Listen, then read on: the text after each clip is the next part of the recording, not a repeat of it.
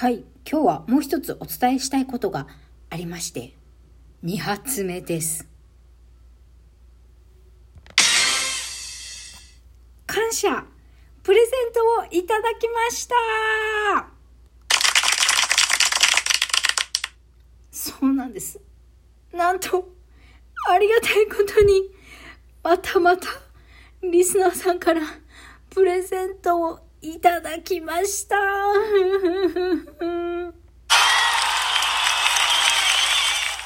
ありがとうございます。本当に。えー、っとですね。ちょっとメッセージもね、添えられてましたので、ちょっと読み上げさせてもらいます。K さんからありがとうございます。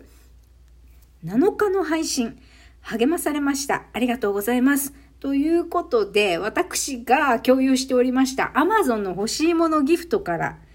シナモンアップルのスパイスティーをいただきました。ありがとうございます。間違えた 間違えた めっちゃ間違えた。このみくりさ、指ミス多くない？すいません。せっかくここでパチパチパチって決めたかったのに、じゃじゃんだって、ちげえよ。ケイさん、ありがとうございます。とっても嬉しいです。はい。あのね、もう、みくりは泣きました。あれ？なんか、なんかアマゾンから届いてるぞ。な、なんか頼んだっけ？やべえな、みたいな。なんか定期便で買ってたっけ？と思ってね、恐る恐る封を開けましたら、なんとこのメッセージも添えられてね、素敵なシナモンアップルスパイスティーが中に入っておりました。ありがとうございます。そして、これを飲みながら今日は配信しております。ありがとうございます。えっと、ちょっと一杯すすらせてください。一杯じゃないか、一口か。うまいこのお砂糖を入れなくてもね、このアップルの風味と甘みが、そしてシナモンが美味しいありがとうございます。本当に7日の配信と言いますのは、無職で何が悪いっていう回だったんですけど、いや、本当にもう、無職万歳。もう無職の皆さんを応援していてよかったと、心から思いました。まあ、応援してるっていうよりも、私は、できることなら私だって無職でいたいって思ってる人間ですし、もう無職っていう、まあ、言い方がね、人によってはネガティブに聞こえるかもしれないんですが、その仕事をして、あの、大人だけど、成人だけど、えー、仕事をしていない状態で、えー、生活をしている方々に対してね、ネガティブな印象を持たれる方もいらっしゃるけど、私は全然そんなこと思ってないよ。っていうことをね、7日の配信でお伝えさせていただきました。いや、なんならね、無職の方々に対する並々ならぬ思いというのはもうこれで、あの1回の放送ではもう収まらないぐらいいろいろ思うことはあるんですよ、実は。まあ、ただこれでね、あの、立て続けに5回ぐらい配信したらさすがにあの、気持ち悪いっていうか、きついっていうか、はい、あの、リスナーの皆さんも聞いてられないなって思うので、小出しにしていこうかなと思っているところです。はい。だから、あ7日配信伝えてよかったって思いました。ありがとうございます。私も無職になりたいです、本当月曜日から仕事始まるくせに、本当は無職になりたい。その気持ちを隠しながらね、私もビビりながら月曜日から、えー、また社会人として再スタート40歳 40歳また、えー、仕事を頑張らない企業選手として、え、再スタートしたいでございます。私はいつでもね無職というステージに戻りたいと思いながら、えー、もうファイヤー 目指して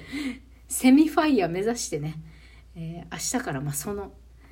ゼロベースの一歩というか踏み出したいというところでございます。何はともあれあの頑張ってきた日も頑張らなかった日もねこのシナモンアップルスパイスティーを。おティーを。おティーってまあ日本語間違ってるんだけどね。お茶。お茶って言わなきゃいけませんね。おプラス用語は日本語の使い方として間違ってるんですけど。このお茶をね飲んでハーブティースパイスティーか。スパイスティーを飲んでね。私癒しタイム。楽しみたいと思います。K さん、改めてありがとうございます。Amazon の欲しいものリスト共有してよかった。まあ、そんなわけで、あの皆様、もし Amazon の欲しいものリストから、えー、みくりの欲しいものを、えー、送っていただけることがあるとしましたら、えー、ぜひとも、あのーまあ、メッセージとか名前っていうのは書かないこともできるんですけれどもあの見バレがしないようにね K さんのようにあのなて言うんでしょう。送り主の名前実名じゃないの入れてね送ってくださいね。はい是非ありがとうございます。よろしくお願いします。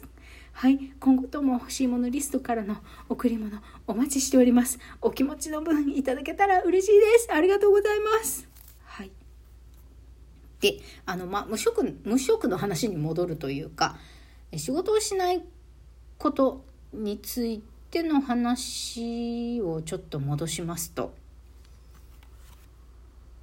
なんかあの仕事をしていないからといって楽しいとか楽とかストレスフリーっていうわけではないんですよ。まあ、いろんなご事情があってやむなくそういった生活をしている人もいるし本当に生活保護をねあの騙し騙して受給してる悪い人もいますよだけどまあそういうのも含めて世の中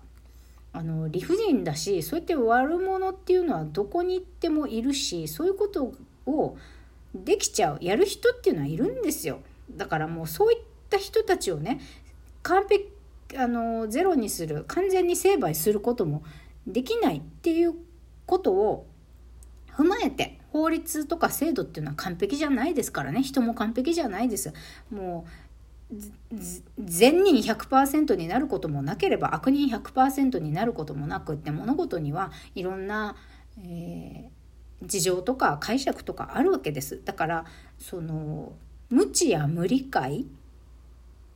でもって人を悪いように見たり攻撃したりバカにしたり笑い物にしたりそういうのがなくなっていく社会になるといいなと私は思っていますな。何のことに対してもねそういう気持ちっていうのが生まれてもいいけどでもそこを律したりとか理解しようと努めたりするっていうね知性というのを大人はどんどん身につけていってほしいと思うんですよ。でないとハッピーじゃないから私たち。うん。人を理解しようと努め、まあまあ、まずは自分を認め愛すること、そして自分と違う物事、人っていうのを理解しようと努めること。私たちが幸せに生きるためにはストレスフリーでね余計なことにね腹を立てたりとかしないで生きていくためにはそういう心持ちって必要なんじゃないかなと私は思っていて。でその中でも仕事をしていない人に対してのあの厳しい風当たりといいますかこういう風潮っていうのはあのあんまり見ていて気持ちのいいものではないな。時々ぐさって私に言われてないけど私も傷つくなって思うところはあります。なぜならだってさ無職に限らず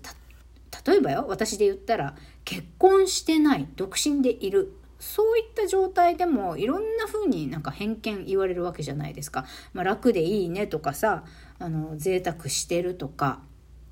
あとは何？こんな年になっても結婚してもなくて恋人もいない友達もいないってことはよっぽど変な人なんだろうとかわがままなんじゃないのとかこだわりが強すぎるんじゃないのとか、まあ、一部合ってるものもあるしそうじゃないものもある、まあ、独身っていうだけで自由でお金がたくさんあって何でもできるかって言ったらそうでもないわけです。めちゃくちゃ楽しいかって言ったらそうでもないわけです。あの超絶不幸せかって言われたらそうではないけどまあ、結婚しててお子様もいらっしゃる方とは違う、まあ、大変さとか寂しさとか孤独とかその結婚してないというだけでなんか勝手にいろいろ思われる。あともう子供なんか産むなよって言われたりとかさ私は実際姉に言われました。子供産むなよ子供かわいそうだからって。非常に差別的な言葉だと思いますね。まあ残念です。そんなことを言う姉が残念だなと思いましたがまあ、そういったことだったりね、まあ、結婚するのを諦めてるとかこの人子供欲しくないんだ産みたくないんだとかもう産めない体に年齢になったからこの人産むのを諦めてるんだろうなとか全然そういうのじゃないんだけどなみたいな。人は勝手にねただ自分の目に見えてる一部分だけを切り取って勝手な解釈とかをするわけですよ。だから